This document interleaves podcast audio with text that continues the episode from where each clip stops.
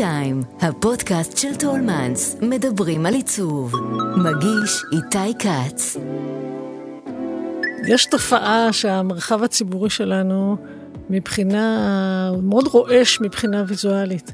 מאוד אה, אה, מבולגן מבחינה, מבחינה ויזואלית, ו...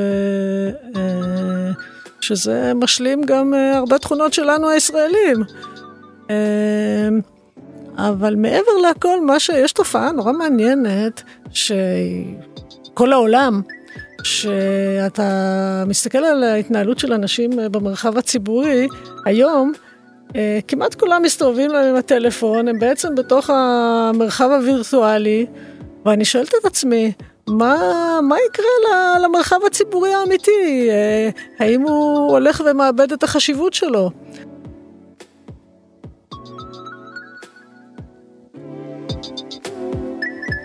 שלום, אני איתי כץ ואתם על T-Time, הפודקאסט של טולמנס, שבו אנחנו פוגשים אדריכלים, מעצבים ויוצרים לשיחה מרתקת על עיצוב, אדריכלות, סגנון חיים ותרבות ישראלית.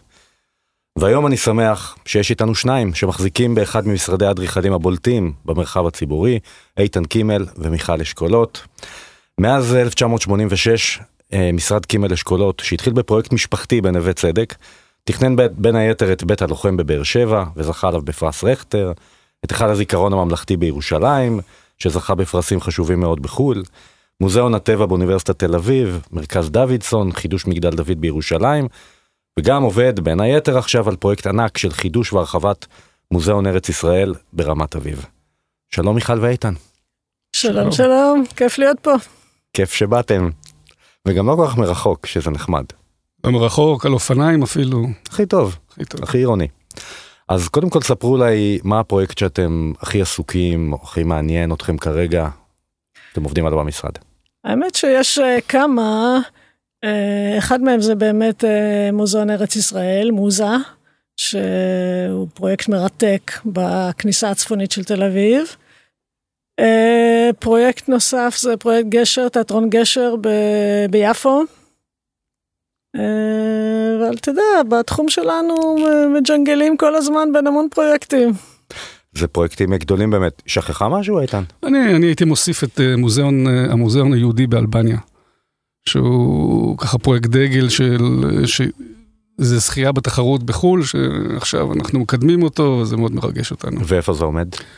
זה לקראת בנייה, חודשים הקרובים. אוקיי. סיפור, זוג אדריכלים צעיר מזהה הזדמנות בשכונה עזובה ובעייתית בתל אביב, מארגן סוג של קבוצת רכישה ובונה את בית חלומותיו. אלה הייתם אתם בעצם בשנות ה-80, ואני רוצה לשאול אתכם, אחד, איך עשיתם את זה? כי אני חושב שזה סיפור מעניין.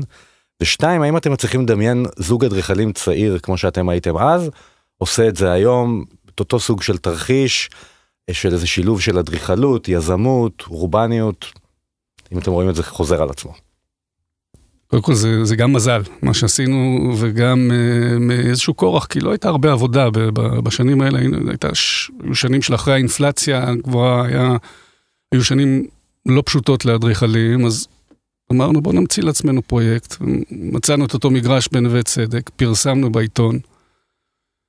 באו משפחות, איכשהו גם שכנעו אותנו להצטרף לפול הזה של החמש משפחות, וזה היה הפרויקט הראשון שלנו, שבאמת היה מזל אדיר. אבל אני אספר לך על זה שאני זוכר שאז היינו נורא צעירים. הייתי מגיע לאתר והייתי מבוהל מזה שאני, שאני לא יודע כלום, אני, זה היה מאוד מבהיל. עכשיו אני הולך לאתרים, אני מסתכל מסביבי, אני רואה שאני הכי מנוסה מכולם, ואז אני באמת מבוהל. אבל נווה צדק באמת הייתה אז מקום שכוח אל נכון? זאת אומרת היה כאן איזה סוג של זה היה הימור או שאי אפשר לקרוא לזה ככה? האמת שהיא באמת הייתה מאוד עזובה, אבל uh, זה נבע אצלנו מאיזה uh, אהבה של המקום בלי איזה מחשבה לטווח רחוק. לא באמת חשבנו מה יהיה בהמשך ואיך זה יתפתח. כשאתה צעיר אתה מזהה משהו שאתה אוהב, אתה קופץ, ו- ועשינו את זה ממש מתוך אהבה של המקום, נורא נדלקנו. Uh, כבר שנים קודם, על, ה- על הסמטאות, על האופי של הבנייה, על הייחוד של המקום הזה, ובאמת בלי לחשוב מה יהיה קדימה.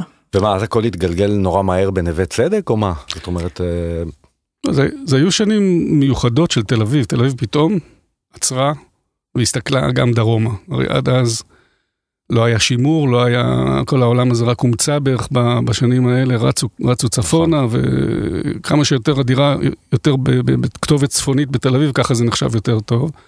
אז היה איזשהו מהלך אה, ש, שגם לב העיר וגם נווה צדק קיבלו תשומת לב.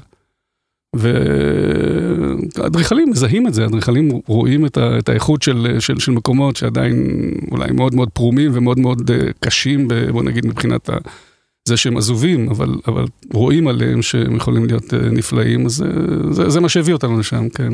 היה לנו מזל מבחינת תזמון, שבדיוק אה, ככה כשהגענו נכנסה לתוקף, או כמעט נכנסה לתוקף התוכנית בניין עיר של נווה צדק. אה, לפני כן כל האזור היה המון שנים בהקפאה. והתמזל מזלנו להיות ממש כמעט הראשונים ש... שהתחילו לבנות שם בהתאם לתוכנית החדשה. יש מקום אחר כזה בתל אביב היום או בגוש דן היום שאתם אומרים וואו אם עכשיו היינו אם, אם הגלגל הזה היה זאת אומרת הסייקל הזה עכשיו חוזר אנחנו עכשיו עושים את זה שם לא יודע בבת ים בפתח תקווה לא יודע. תראה, קודם כל, אה, אחרי נווה צדק הייתה גם המושבה האמריקאית, נכון. שהיא אמנם אה, מאוד קטנטנה, שלושה וחצי רחובות, אבל גם שם ככה היה מהלך דומה. אני בטוחה שהיום אה, יש מקומות שאדריכלים צעירים יכולים לזהות ולעשות בהם כל מיני פרויקטים שהם לא בעלויות של מרכז תל אביב. אין לי שום ספק בזה. צריך, אה, צריך יוזמה, צריך אומץ, וצריך אה, להתארגן על זה. כן. וכשאתם מסתכלים על אה, השכונה היום, בחלוף כמעט ארבעה עשורים מאז שנכנסתם אליה, מה, מה בעיניכם הקסם שלה? זאת אומרת, גם מבחינת האופי המקורי שלה וגם מבחינת מה שאתם ועוד אנשים אחרים עשיתם כדי בעצם ליצוק בה את האופי והייחוד שיש בה היום. היא זכתה להתפתח לאט. ועל ידי פרטים, לא על ידי איזה גוף גדול. אז זה הרבה הרבה פרויקטים קטנים, שזה כבר אומר שזה עיר טובה, כי יש המון המון אה, רב גוניות. ו... כן, זה משהו שמייצר ביניכם עיר טובה יותר? אני חושב, mm-hmm. כן, כן. בהחלט, תאר לעצמך שחברה יזמית הייתה בונה בלוק שלם. כמו למשל ש... כן נעשה במה שנקרא משקזון סוזן דלל, שהוא באמת אה, פחות מוצלח בעיניי. כי הוא, כי הוא מה? גדול כי מדי? כי הוא נעשה לא ביד כמדי? אחת, mm-hmm. ביד אחת, לעומת הפרצלציות המאוד קטנות שהן אה, שונות ומגוונות, אז עצם העובדה שפרויקט נעשה בקנה מידה גדול ביד אחת, זה כבר אה, בעייתי ופחות מתאים לסביבה. כן. בכל מקרה, בוא נחזור רגע אחורה, איך נפגשתם בעצם? מי רוצה לספר? מי זוכר? יש, יש, יש על זה איזה סיפור שהוא אפילו, יש בו איזה פן אדריכלי. וזה שבעוד שאני עובד קשה לחזר אחרי מיכל, אה, ואנחנו זוג, אבל אנחנו לא זוג מהודק, אנחנו ככה זוג קצת פרום. אז uh, עשינו, אני עשיתי פרויקט אצל רם כרמי, והוא אמר שחייבים ללכת לנסוע לראות את uh, בריכות שלמה, עוד איזה מנזר מאוד יפה שם, ועשינו, נסענו ליום נסיעה לסיור, ש... אנחנו כמעופפים של, של, של ארכיטקטורה לא ידענו שזה בדיוק יום רגיש מבחינה אה, פוליטית, היה בדיוק איזה יום, אה, יום של הפגנה, או לוינגר היה שם, לא משנה. אבל אתה צריך, חשוב להגיד שאנחנו מדברים על שנת 84, כן, שזה כן. עוד לפני האינתיפאדה הראשונה, זאת אומרת, ישראלים הסתובבו בשטחים נכון, באופן אה, חופשי מרגיש, לגמרי. מרגיש ביטחון שלם, אתה נוסע שם, ברגע מסוים האבן הראשונה שנזרקה על אוטו ישראלי הייתה עלינו ופגעה בי. אה, ואז פלורנס אה, הצילה אותי ואיכשהו עצרה את האוטו ופינו אותי לבית חולים ובערב כבר היא פגשה את ההורים שלי וכבר למחרת כבר היה ברור שכאילו הייתה, הייתה כבר חלק מה, מהמשפחה. אז אנחנו קוראים לה, לאותו זורק אבן אה, קופידון וככה זה... אין כמו הסכסוך. למה משמיצים? תגידו, באיזה בניין שלכם אתם גאים במיוחד? וואו. האמת ש... שיש הרבה, זה בדרך כלל האחרון ש... שבונים, או הבא ש... שתכף אה, נבנה. אמ, מה אתה אומר? אז אה, אולי תשובות, כל אחד מאיתנו יש תשובה אחרת. איזה ילד אתה יותר אוהב, אבל uh, אני חושב שבית הלוחם היה פרויקט ככה מכונן מבחינתנו, כי זו הייתה באמת הזדמנות לצקת, בניין מבטון חשוף, כן? לצקת איזה מבנה שלם כזה שמייצר סביבה מסביבו ועושה איזה, אני חושב, ממציא איזה שפה, ממציא איזה אדריכלות. אחרת, ש, שהיא צועדת ככה באיזה טריטוריות לא נודעות, וכל החוויה, ואיך שהוא, קם, ואיך שהוא בסוף, בסוף נהיה ככה, אותו בית לוחם ש, שעומד שם היום, מבחינתי זה היה רגע מאוד מאוד חשוב. אבל כמובן שהפרויקט של חל הזיכרון הוא once in a lifetime, הוא, הוא הפרויקט הכי, הכי חזק שלנו עד היום.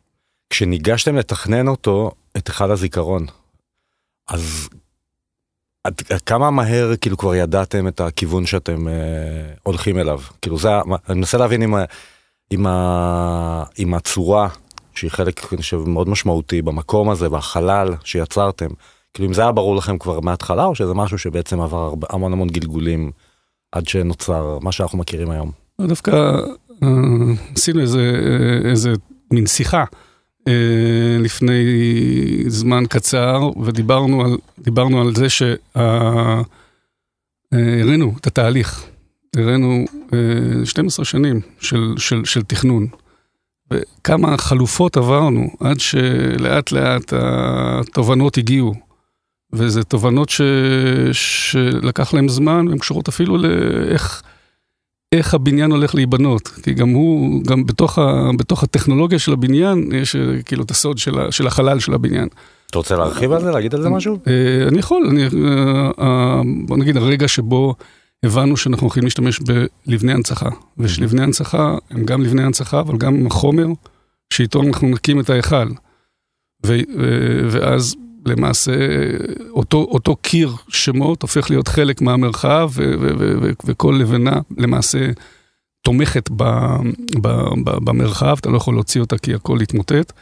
וה, והרגע הזה היה, היה למעשה רגע שתפר לנו את כל, את כל ההבנה של, ה, של, של איך אנחנו נעשה את המרחב החפור הזה.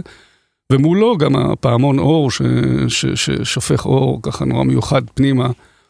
ואור שמשתנה כל הזמן, זה, היה איזה, גם איזה מין רגע של גילוי, אבל זה היה, זה היה, זה היה תהליך מאוד מאוד ארוך, ש, שככה עברנו אותו יחד עם הלקוחות,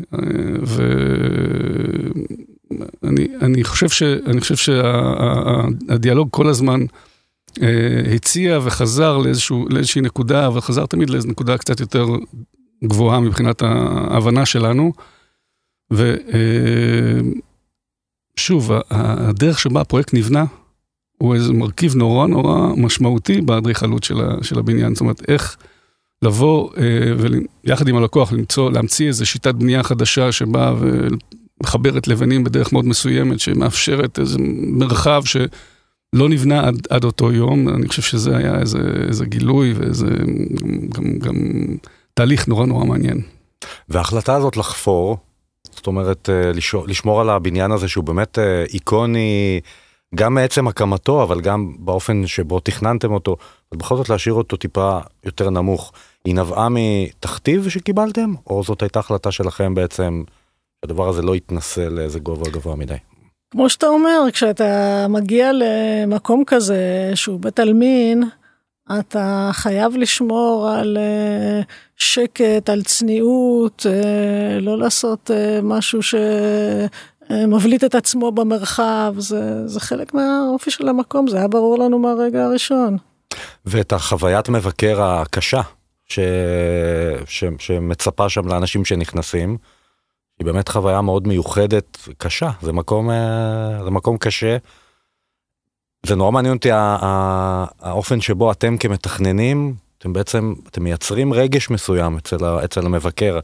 מעניין אותי לדעת, מתי הבנתם שהדבר הזה עובד? כי הרי אתה לא יכול לדעת דבר כזה עד שהאנשים הראשונים נכנסים ו, וקורה הדבר הזה, נכון? אתה לא מכוון לאיזה רגש מסוים, אתה לא מנסה לתזמר את זה בצורה מהודקת, אלא בדיוק להפך, אתה רוצה לייצר מקום שכל אחד uh, יוכל לקחת את החוויה שלו uh, למקומות ש, שמתאימים לו, באמצעות האור שמשתנה כל הזמן, באמצעות החלל הזה שאתה הולך סביבו. Uh, זה מקום שגם מאפשר גם... Uh, חוויה מאוד אינדיבידואלית לאנשים שמגיעים לבד או בקבוצות קטנות, וגם חוויה יותר משותפת באירועים ובטקסים, וזה שונה כל הזמן. אני חושב שאם הצלחנו להוציא את חיי היום-יום מתוך הבניין, ולהביא את האנשים לאיזשהו מצב תודעתי אחר, ופתאום אתה רואה שאנשים משתתקים. אנשים נכנסים ונכנסים בעצם לאיזשהו, לאיזשהו אה, מצב רגשי אחר, זה עצם ההצלחה מבחינתנו, ש, ש, שזה הצליח. אה, ובאמת, אתה יודע, הרגישות היא אינסופית, והמשפחות השכולות, וזה גם הנצחה אינדיבידואלית לאותם, לאותם אה, משפחות, וזה גם משהו שאמור ככה לחבר את כולנו. אז אה, איך, איך, איך להיות שם בתפר הזה שבין, שבין הפרטי לקהילתי. אז אה, זו הייתה המשימה, כן. במקום אחר לחלוטין, אבל גם אה, מקום אה, ציבורי, מוזיאון ארץ ישראל, מוזה, שהזכרנו אותו במילה. איזה חוויית מבקר אתם בעצם רוצים לייצר שם? אתם הולכים לשינוי מאוד גדול, אולי נתחיל בעצם בשינוי של מה אתם הולכים לעשות, למי שלא יודע. כן, השלב הראשון של הפרויקט כבר בביצוע. הוא למעשה פתיחה של כל האגן שגובל בדרך נמיר, אה, חיים לבנון ורוקח, יש שם שטח של, אה, שטח עצום של כ-70 דונם שהיום מגודר. אנחנו הולכים לפתוח את זה, המוזיאון בעצם אה, נותן את זה חזרה לעיר, וזה יהיה... פתוח כניסה חופשית? מעבר כניס, חופשי? כניסה חופשית, מעבר חופשי, והאופי שבו אנחנו מפתחים את זה, אה, זה אופי של אה, בוסטן, שמאוד מתקשר לתכנים של המוזיאון ואמור להיות גם אה, גן מאוד מיוחד. אנחנו עושים את זה בשיתוף עם משרד לנגה ומשרד אדריכלי נוף אורבנוף. וזה מאוד מרתק, זה גם מאפשר חיבורים עירוניים שלא קיימים היום, מרמת אביב לפארק הירקון, טיילת ש... אה, בעצם עוברת דרך כל הפארק למרגלות, אה, יש שם את אה, תל קסילה, למרגלות נכון. התל, נכון. ועוברת עד לגשר שחוצה את, את רוקח. זה באמת, זה מין פותח משהו חדש ומאוד מלהיב. השלב השני הוא השלב של הבניין הליבה של המוזיאון, כי המוזיאון היום מורכב מהמון פרגמנטים קטנים, ביטנים ביטנים. נכון. שההתנהלות ביניהם היא קשה למבקר, יש שם טופוגרפיות, בעצם כל המקום הזה יושב על איזה שתי גבעות ועמק ביניהם, אז יש שם המון הליכה וכשחם וקר וגשם, זה מאוד מקשה על המטיילים. בעצם הבניין שאנחנו אה, בקרוב, אה, אנחנו כבר ככה בתכנון לקראת ביצוע, אה, הוא בניין שאמור לתפור את הכל יחד. אה, מעצם העובדה שהוא חלקו מתחפר מתחת לקרקע ובעצם על ידי זה שזיהינו את ארבעת המפלסים הראשיים ש, של כל הבניינים שם, תוכל אה, דרך הבניין הזה, על ידי מעליות, דרגנועים, להגיע לכל המפלסים וגישה מאוד נוחה לכל שאר חלקי המוזיאון. כמובן, מוסיפים שטחי גלריות, גם לתצוגה קבועה, גם לתצוגה מתחלפת, ו... החל ממבואה חדשה, בניין מבנה גלריות חדש ומבנה גשר שמוביל עד תל קסילה. אז שני השלבים האלה יש להם איזה לוחות זמנים או שזה משהו עוד צף? החלק הראשון אה, שכבר בביצוע אמור אה, להסתיים בשנה הקרובה. החלק השני ייקח לו, אני מקווה, לא יותר משלוש-ארבע שנים. זה, אז בעצם מלבד האזור המרכזי של המוזיאון עצמו, יהיה מעבר חופשי. נכון. זה דבר אה, די נכון, דרמטי נכון, בצפון תל אביב. נכון, לגמרי, לגמרי, שינוי גדול. זה גם מחבר, כאילו, גם העניין הזה של, זה, זה מחזיר אותי קצת לעניין של נווה צדק, שבתל אביב, שהיא לא עיר גדולה במיוחד, כאילו יש בה, או היו בה, מין מובלעות כאלה שאי אפשר לעבור אותן מצד לצד. גם נווה צדק הייתה בשלב מסוים, הנה פארק המסילה שעכשיו ככה פותח את זה, ואתם הולכים לפתוח את המעברים האלה. זה משהו מאוד משמעותי ב- ביצירת עיר אה, טובה יותר, לא? לגמרי. כל הקישוריות, החיבוריות, אם אתה מסתכל על מתחם התחנה למשל, שבינתיים די כושל, זו נכון. בדיוק הבעיה שלו, זה, הוא עדיין לא מקושר כמו שצריך, אה, אנשים צריכים להגיע, לחנות, זה, זה לא עובד, אבל עכשיו עם פארק המסילה ועוד פיתוח שיהיה מסביב, יש תקווה שהדברים יתחברו יותר טוב, בהחלט. וזה איזה מין ערך ב...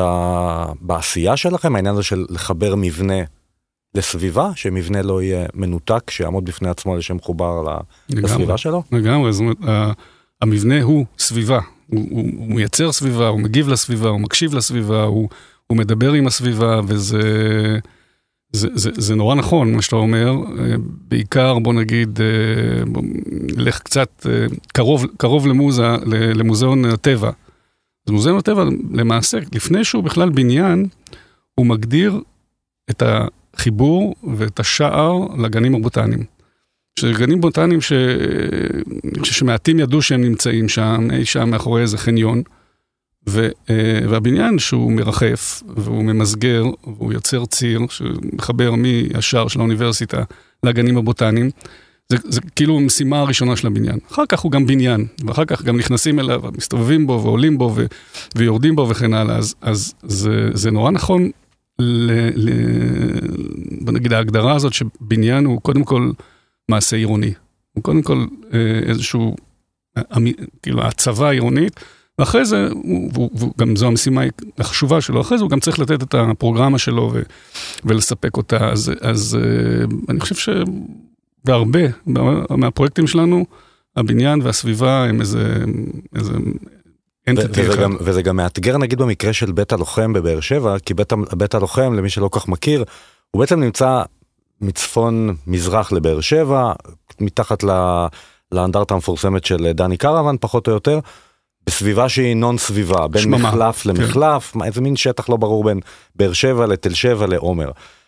אז אני מניח ששם יש באמת אתגר, א', איך אני מייצר איזשהו מבנה שהוא מושך אליו את הקהל הרלוונטי, וגם עושה אדריכלות מצוינת, וגם לא איזה פיל, נכון? לגמרי, לגמרי. הוא, בוא נגיד, אם אנחנו אומרים הבניין נובע מהקונטקסט, אז שם הקונטקסט הוא, הוא, הוא לא קונטקסט, חוץ מאולי האקלים, ובכל זאת, כן. כן. על, על סף המדבר, אה, או קצת נופים של המדבר, ש, שאנחנו גם, נגיד, הזכרנו אותם בתוך הבניין, אבל הבניין, כהחלטה ראשונית, הוא, הוא, הוא, הוא אוסף של סלעים, והסלעים האלה אה, פזורים בתוך, ה, בתוך האתר, ומייצרים שטחי חוץ ביניהם.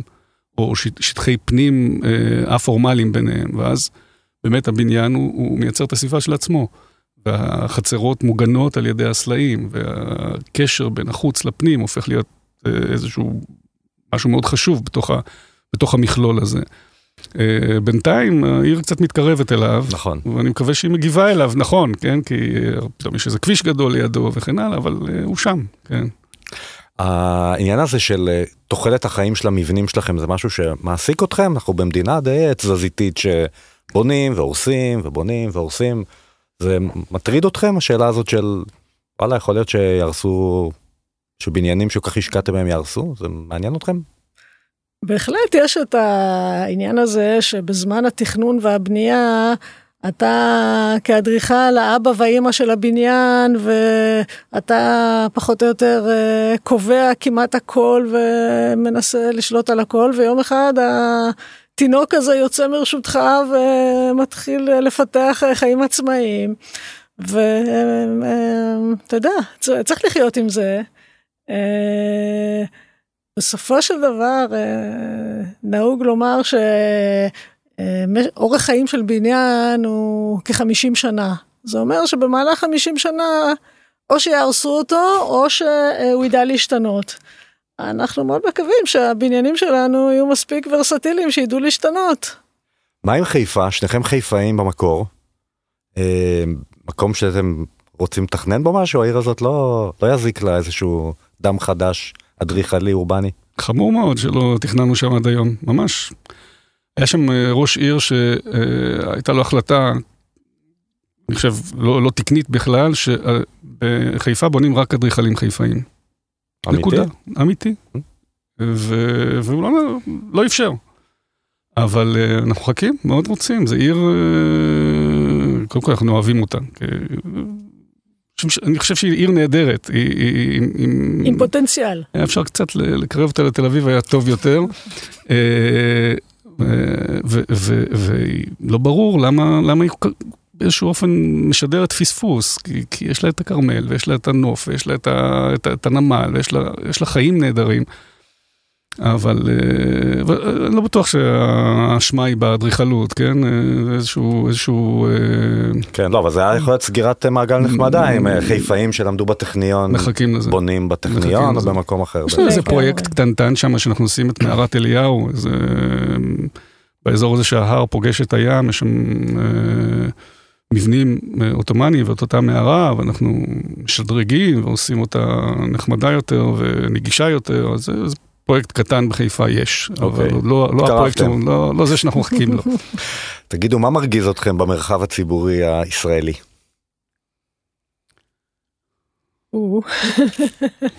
נתחיל במשהו אחד, נזרום ממנו להרבה.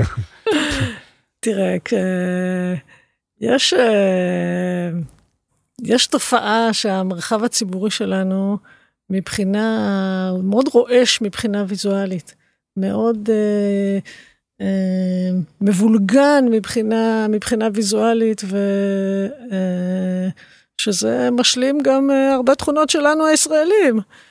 אה, אבל מעבר לכל, מה שיש תופעה נורא מעניינת, שכל העולם, שאתה מסתכל על ההתנהלות של אנשים אה, במרחב הציבורי, היום, כמעט כולם מסתובבים להם עם הטלפון, הם בעצם בתוך המרחב הווירטואלי, ואני שואלת את עצמי, מה, מה יקרה למרחב הציבורי האמיתי? אה, האם הוא הולך ומאבד את החשיבות שלו? אתה עומד ברמזור, במקום להסתכל על מה שקורה סביבך, גם שם יש אה, מסכים ענקיים שרוצים את תשומת הלב שלך. אז uh, כל ה... בכל העולם אני חושבת אנחנו באיזה פאזה של uh, שינוי שמעניין מאוד לאן הוא הולך. זה באמת שינוי גדול, מעניין אם אה, נגיד אם יכסו את כל המרחב הציבורי מישהו ישים לב. כן. לא, יש טענה, יש טענה שאנחנו הולכים לעידן של מציאות רבודה. שכולנו נהיה עם איזשהם עדשות. נכון. וכבר לא צריך לעשות בניינים יפים, כי היופי יהיה בתוך העדשות שלנו, ואנחנו נוכל לסדר לנו את המציאות איך שאנחנו רוצים, ולהיות בתוך אותה מציאות רבודה.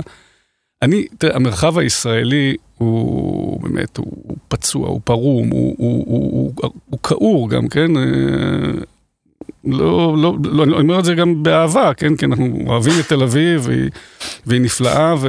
אבל אתה מסתכל, בכל מקום שאתה מסתכל, יש דברים שפוצעים לך את העין. אה, זה, זה, בוא נגיד, החזית של הבניין, שהיא הדופן של המרחב הציבורי, מלאה במזגנים ובצינור ששכחו, ובאני לא יודע מה, השילוט וכל התוספים האלה של זה ש, שבאים ומציבים אחד ליד השני, ליד השלישי, ו... ואין אין, אין, אין שום, בוא נגיד, יד מכוונת, אוהבת למרחב הציבורי. ו... וזה דווקא יש דוגמאות אחרות בעולם, אז, אז בוא נגיד, זה לא אבוד, אפשר, אפשר ללמוד, אפשר לשפר, אה, וזה חשוב, מאוד חשוב. מה הפנטזיה המקצועית שלכם שאתם עוד רוצים uh, להגשים?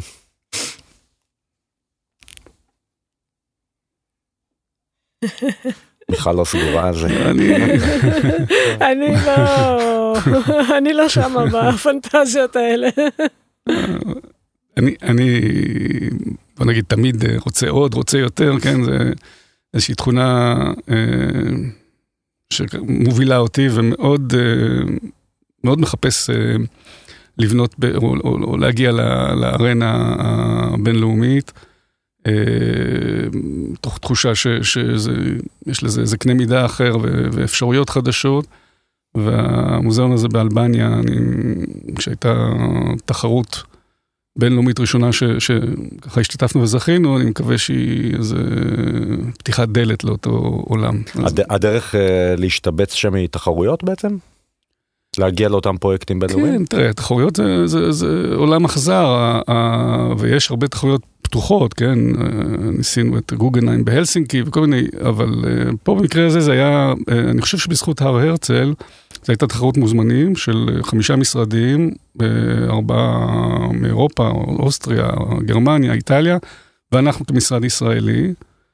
וזה, וזה היה מאוד מיוחד שזכינו, בתחרות אנונימית שזכינו, אז כולם נורא ראו את זה כמשהו, איזשהו מצירוף מקרים נורא מיוחד, כי אנחנו מישראל ויהודים, וה, והמוזיאון הזה שבא לספר על, על, על, על הקשר המיוחד של, של, של העם האלבני ליהודים, ההצלה של היהודים כן. במלחמה וכן הלאה. אז, זה, אז תחרויות אנחנו משתתפים הרבה, זה, זה, אין, אין, אין ברירה, זאת אומרת, זה, זה השיטה, אבל תחרויות פתוחות, הן באמת אכזריות מדי בשבילנו כרגע. כן. אז... טוב, באמת שזה גם הגיוני לרצות uh, לפרוץ. מדינה קטנה בסופו של דבר, כן. אבל עשיתם כאן פרויקטים כל כך גדולים כבר, מן הסתם יש רצון להרחיב את המעטפת. Uh, תגידו לקראת סיום, משהו מעולמכם התרבותי, בין אם אדריכלי או אחר, שהם רוצים uh, לשתף באיזושהי חוויה אה, תרבותית אה, שחוויתם לאחרונה, או באיזו אדריכלות אה, נפלאה שאתם רוצים לשתף את מי שלא מכיר?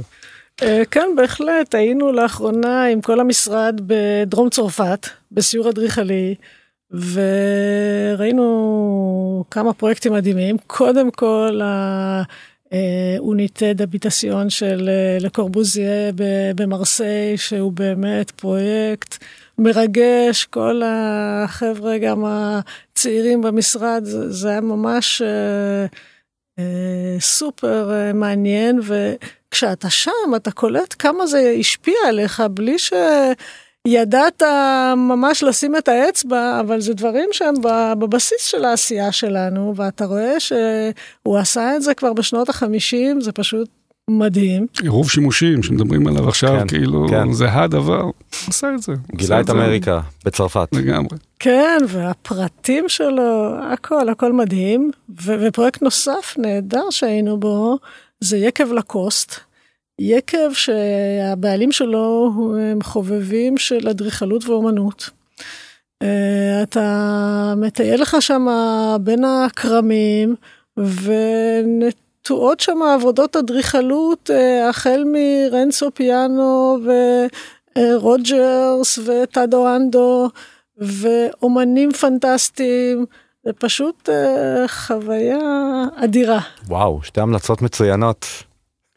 אני, אני עוד אוסיף משהו קטן, שמבחינתי, אה, מה שככה היה בשבילי איזה חוויה מאוד, מאוד מכוננת, זה שבקיץ, אה, ביקרנו גם פרויקט של MVRDV ברוטרדם, הדפו. ואחר כך אה, ביקרתי שם במשרד. אז קודם כל, הולנד בכלל מחזירה לי את האמונה באנושות, ו... והביקור במשרד מחזיר את האמונה באדריכלות.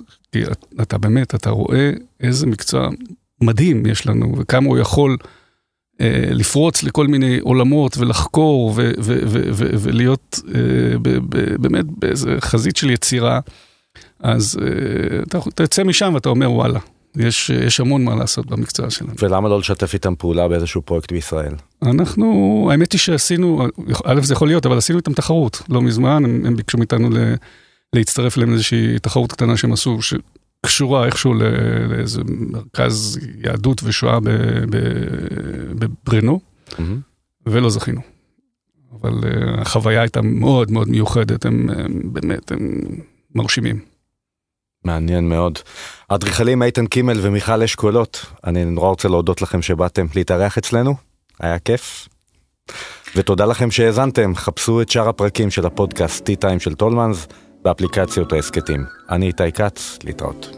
תודה. תודה רבה. האזנתם ל-T-Time, כל מה שמרגש בעולם העיצוב.